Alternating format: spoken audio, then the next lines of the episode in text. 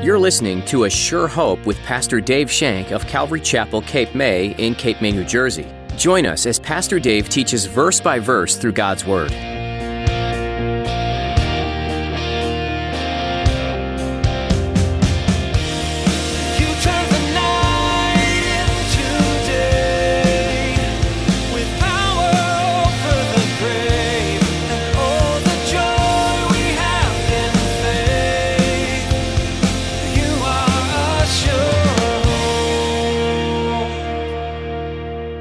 Basking in that love even now as we speak? Is that love permeating in your heart and blossoming into you and telling you, yes, I love you? You should be each hearing his voice saying, I loved you. I went to a cross for you. If you were the only person in the world, I still would have gone to that cross. That's how much I love you. I hope you're listening. Uh, That's what he wants to get to the cross. And yeah, you may deny him. You may deny him later on today, but remember, he'll never deny you. It's your human right to reject Jesus and deny him before men. But consider how he went far out of his way, suffering to an incredible extent, unfathomable to us, in order to make it possible for you to trust in him and be made right with God. Today, Pastor Dave will encourage us to embrace that amazing gift. Now, here's Pastor Dave in the book of John, chapter 18, as he continues his message Trials and Denials.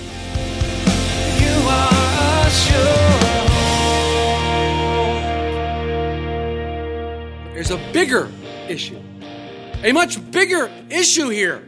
Will your court be a legitimate one where witnesses are listened to, evidence is examined, and the right verdict concluded? Or will your court be a kangaroo court where the outcome is already determined before any evidence is, in other words, have you already made up your mind about Jesus? Have you already made up your mind? Maybe you're coming in here and, and you said, well, I'm just going to church because that's what we do on Sunday. And you haven't made up your mind. Well, I've made up my mind about Jesus. Many of you have already made up your mind and you haven't even seen the evidence yet.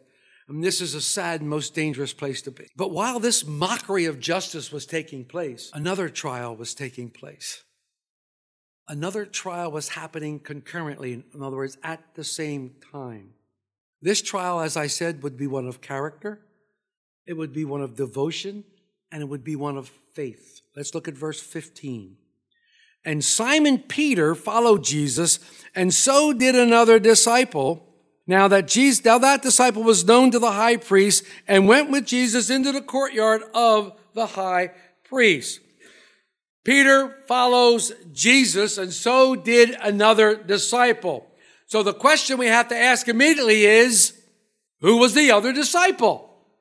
Who was the other disciple? Now, tradition tells us it's John. Tradition says it's John. John knew the name of the servant that cut off Malchus's, uh, cut off uh, Malchus's ear, or whose ear Peter cut off, Malchus. John never referred to himself by name. On the other hand, is it unlikely that John would know the high priest, being he was a fisherman from Galilee? However, many people believe that the Zebedees had business with the high priest because of the fish they would catch. They would come to Jerusalem and they would sell it possibly to the high priest. But when John referred to himself in the other five passages in the Gospel of John, how did he defer to himself? The disciple who Jesus loved. Yes, that's how he referred to himself. He doesn't do it here. He doesn't do it here. Guess what? Some people suggest this was Nicodemus. Other people suggest this could be Joseph of Arimathea. Why? Because they were both Pharisees and they would have known the high priest and would have had entry to his house without hesitation, without problem. Who is this disciple? We have no idea and we can only speculate. We can only speculate. Where the Bible is silent, guess what, folks? So should we be. But we know Peter was there. We know that Peter was there. And from the other gospels, we're informed that Peter followed afar off or from a distance. And folks, anytime you're following Jesus from a distance, you will always get in trouble. You will always, always get in trouble. Remember, poor Peter's heart and mind were confused. He still had this grandiose vision of the Messiah. He still thought Jesus was going to, you know, take names and kick butt. He thought that he was going to tear down things and make himself the ruler. He had this grandiose idea, but that wasn't going to happen. We're told that Peter was standing outside the door. Then another disciple that was known to the high priest went to the girl that kept the door open and ordered her to let Peter come in. Let's read the next. But Peter stood at the door, verse 16, outside. Then another disciple who was known to the high priest went out and spoke to her who kept the door and brought Peter in. Then the servant girl who kept the door said to Peter, Are you not also one of this man's disciples? Are you? He said, I am not. I am not. Sometimes in the midst of a trial, we end up with denial. Sometimes in the midst of a trial, the end result is denial. This is denial number one. It's amazing to me how often we're ready for the big trials. Give me the big trials. Peter said, Lord, I'm going to die for you if I have to. Don't sell Peter too short. Remember in the garden? Whips out his sword and says, Oh, let's go. Come on. He was ready to take them all on. So don't tell Peter too short. You know, we swing our swords and we want to give defense for Jesus. We want to defend him. We swing our swords. We open our mouths. And then all of a sudden, a squeaky little girl comes by and go, aren't you one of his? No. Exactly what happens. We stumble and we deny Christ. Peter said, I'll never leave you. I'll lay down my life for you. He faced an entire regiment of soldiers in the garden when he pulled out that sword. Peter was zealous. He was ready to go. He was ready to fight and possibly die at that time. But here in the quiet of the night, in front of the high priest, he wilted by a question of a young girl. He wilted. You know, it is often when we're feeling victory that the enemy attacks in the most subtle ways. Peter must have been pretty full of himself. Yeah, see, I pulled my sword out. Where was your sword? I pulled my sword out. I was after that guy. I cut that guy's ears. Yeah, yeah. Jesus healed him. But you know what? I had my sword out. Were you one of his? No way. We get a little victory under our belts and we think that we, we're, we're invincible. We think that we can stand up there. Peter may have felt so strong, but you know what? Paul had something to say about that. In 1 Corinthians 10 12, he said, take, let a man take heed when he thinks he stands, lest he falls. Peter was about to learn this in a major way. Verse 16, 18 says, Now the servants and the officers who had made a fire of coals stood there, for it was cold, and they warmed themselves. And Peter stood with them and warmed himself. Peter was there. There's a lesson here, folks. There is a clear lesson that we need to look at. A clear lesson. Do not seek warmth at the enemy's fire. Do not seek warmth at the enemy's fires. Many times, when our love for Jesus starts to wax cold, when we're a little bit of circumstances, we start, we have a cold heart, we return to the enemy's warmth to get comforted. What do I mean? You're having a difficult time, and the first thing you do is you go back to the nightclub. You go back to the casino where you can find warmth for your soul. You end up at the bar so you can have solace or companionship. You go back to the old crowd for acceptance because they love you so much. They're the old crowd. We find warmth when the enemy's grasp. Nothing good ever comes from this. Instead of warming ourselves at the enemy's fire, we are to resist the enemy and he will flee. We are to stand strong in Christ and say no. We need to be like Job. Though they may slay me, I know my Redeemer lives and I will stand with him one day.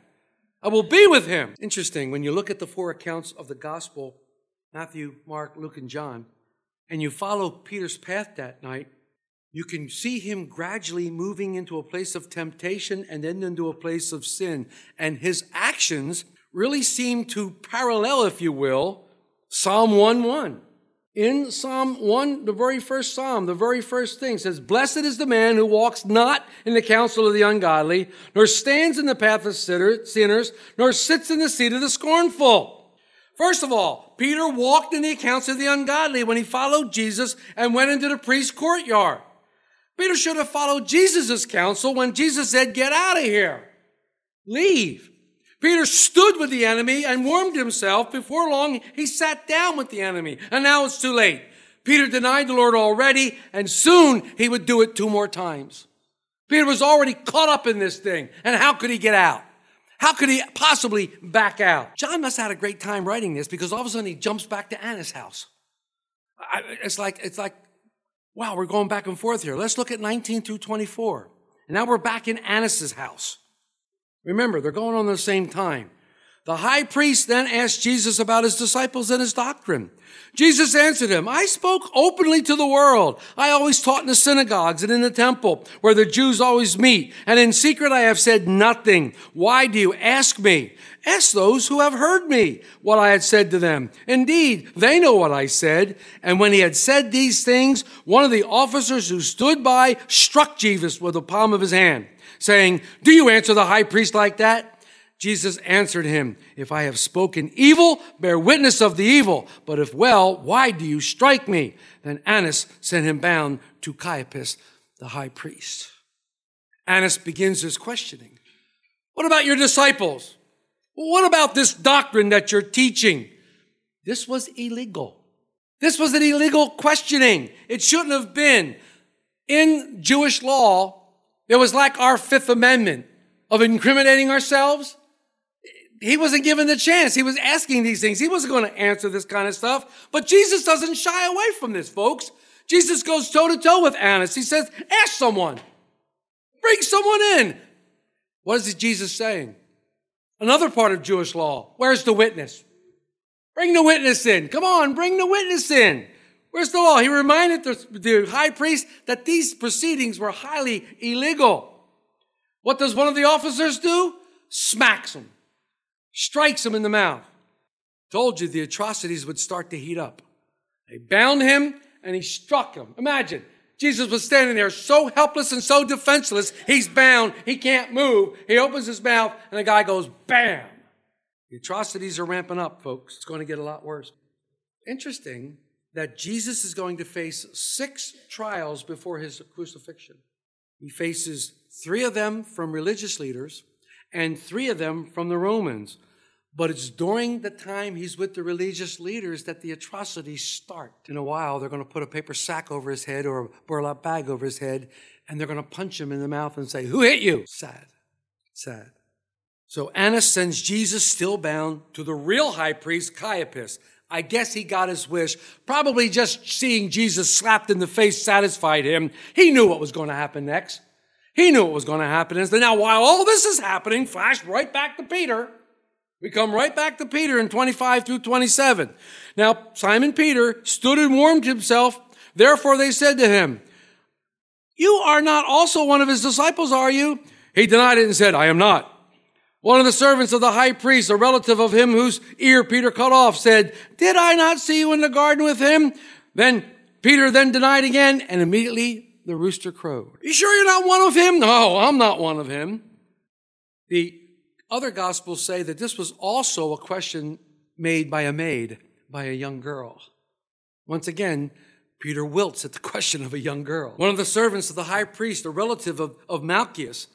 Did I see you in the garden? No, I didn't. Did the crowd must have yelled, Yeah, you must be one of his disciples. You, you're a Galilean. Your accent gives you away. And according to the other gospels, at this point, Peter starts to curse. He starts to swear. He starts to say these things. He declares, I didn't know. And upon the third denial, the rooster crowed, just as Jesus predicted. Before the rooster crows, you will have denied me three times. And my heart breaks when I read the Luke account. When I read Luke's account, when Peter denied him on the third time and the rooster crowed, Jesus, who had been smacked in the face, turned and looked at Peter and he, they, they looked at each other. Oh, oh. And from there it says Peter went out and wept bitterly. He wept bitterly. Just one look from Jesus. One look from Jesus, and Peter went out and wept bitterly.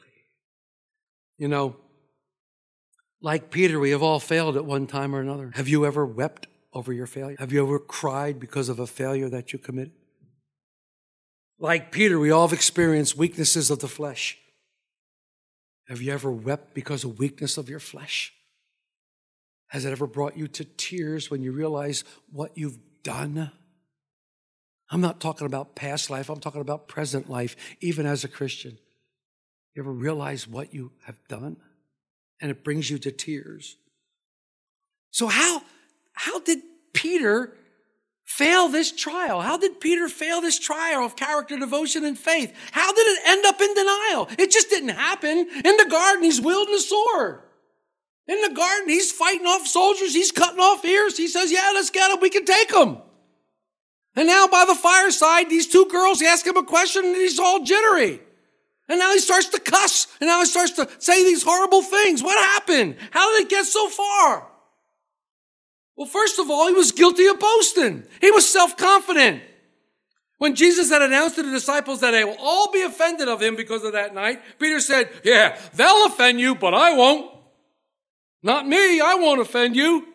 It was then that Jesus said, Well, I got news for you, buddy. When the rooster crows three times, you have denied me three times. Again, Peter expressed his self-confidence. Even though they'll may, even though they'll slay you, they're not going to move me. I'm with you. Take heed, Peter, at least you stand. Remember what Jesus said to him in Luke? Peter, Satan's been asking for you. Excuse me? Yeah, Satan's been asking for you. He, he wants to sift you as wheat. Well, obviously, Satan's doing a pretty good sifting job here. Pride goes before destruction, doesn't it? A haughty spirit goes before a fall. Here we see Peter being this guy. Peter argued with the Lord. Always argued with the Lord from way back in, in Matthew 16. Thou art the Christ, Son of the living God. It's necessary for the Son of Man to go to Jerusalem and be done, blah, blah, blah, blah. Far be it from you, Lord. He always argued with the Lord. He loved to argue with the Lord. Though they kill me, I'll deny you, never deny you. The Lord looks at him and says, You know what? I know better, Peter. The Lord knows you better than you know yourself. Jeremiah writing says, The heart is deceitfully wicked. Who could know it? We read in John, Jesus knows the heart. Little piece of advice, and this won't cost you anything. If you ever find yourself arguing with the Lord, know one thing you're wrong. Write that down. You're wrong. Always. And then you go to Luke's account and you get to Luke's account. Luke goes into the garden with all the guys. He takes three of them a little further into the garden. He says, watch here. And he goes off to pray. He comes back and he looks at him and he says, Simon, you're sleeping. He actually calls Peter out. Simon, you're sleeping. Watch and pray lest you enter into temptation. The spirit is willing, but the flesh is weak. So here we see so many times the lack of prayer has gotten me in trouble. I don't know about you because you guys are much holier than I, but so many times the lack of prayer has gotten me in trouble. Got me in big trouble. When we should be praying, we're sleeping. Next thing, he followed the Lord from afar off. He followed the Lord from afar off. There is only one way to follow Jesus that is as closely as possible, one step behind. In fact, if you find yourself following Jesus afar off, you've already denied him. You've already denied him. And then we see him warming himself by the enemy's fires. We talked about that. These, all these steps led to denial. The minute you think you're better than others, you're in big trouble. When you start arguing with the Lord about the scriptures, you're way off and you're starting to fall. When you follow to seek the Lord, you're in trouble. When you warm yourself at the enemy's fire, you drifted so far dangerously away. The next thing you're going to say to yourself, I don't know him. I don't know him. You're so far away. Where are you in this? Are you boastful and self-confident in your relationship with the Lord, thinking that you're above reproach? I'll never let him down. Oh, okay. I'll never let him down. You might, but I'm not going to let him down. Are you arguing with the Lord? Maybe his will is not what your will is. Maybe his will is something totally different. You're arguing with him. Lord, I didn't want that. Or maybe you're Eutychus, sleeping when you should be praying. Or perhaps you're following the Lord from afar off. I don't want to get too close. I don't want people to think I'm some sort of Jesus freak. After all, or maybe you're warming yourself at the fire of the enemy. Maybe you're sitting there warming yourself, seeking the wrong company, seeking the wrong friends. If, if, if that's the situation you're in, take heart, brothers and sisters. Take heart. We're going to read that Jesus is waiting and wanting to restore Peter. He can't wait to restore Peter. After the resurrections, he sees the group. He says, I'm going to the Galilee. Tell everyone. And Peter, tell Peter, I'm waiting for him. Tell Peter, I want to restore him. Jesus gave Peter three opportunities to say he loved him. And every time he came back and said, I love you, Jesus, Peter, uh, Jesus never said, Peter, you're disqualified. You denied me. You're, you're, you're out of it, pal. You'll never be an elder in the church. You are not above reproach. Your qualification is gone. There's no qualification for serving the Lord except loving Him. Loving Him. When He asked Peter, Do you love me? There were those who think that Peter should be completely disqualified because he denied the Lord. I'm glad that Jesus was more gracious than they. I am so glad. I told you how much I love Jon Courson and how I love his, his commentary. He writes about this. He says, The crowing of the rooster signifies the dawn of a new day.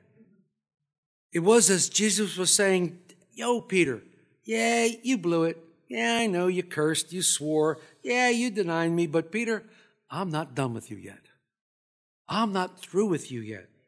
Maybe if you are in a situation and if you're listening today, I hope you hear the Lord telling you, He's not done with you yet.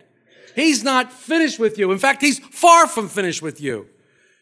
He knows the plans He has for you, the plans to give you a future and a hope. He knows the plans that He wants to do in your life, to raise you up, to be a witness to this person, that person. He knows the plans and He's going to use you mightily. Yes, you're going to mess up. If you say you don't sin, well, you make him out a liar. But he wants to use if you will. I saw Jesus using you guys yesterday in ways that marveled me. I was never so happy and excited to see the Lord working so mightily through a small group of people, the body of Christ, ministering to people, just ministering and praying. It was glorious. It was glorious. And the neat thing about it was, is that Mark's been preaching it, I've been preaching it, that I bet that all of you walked away going, wow, I was blessed. You got blessed more than the people that we touched. It was incredible. Now they got blessed too, though. I'm here to tell you that there's always going to be trials. There will always be trials. And yes, every now and then there's going to be a denial.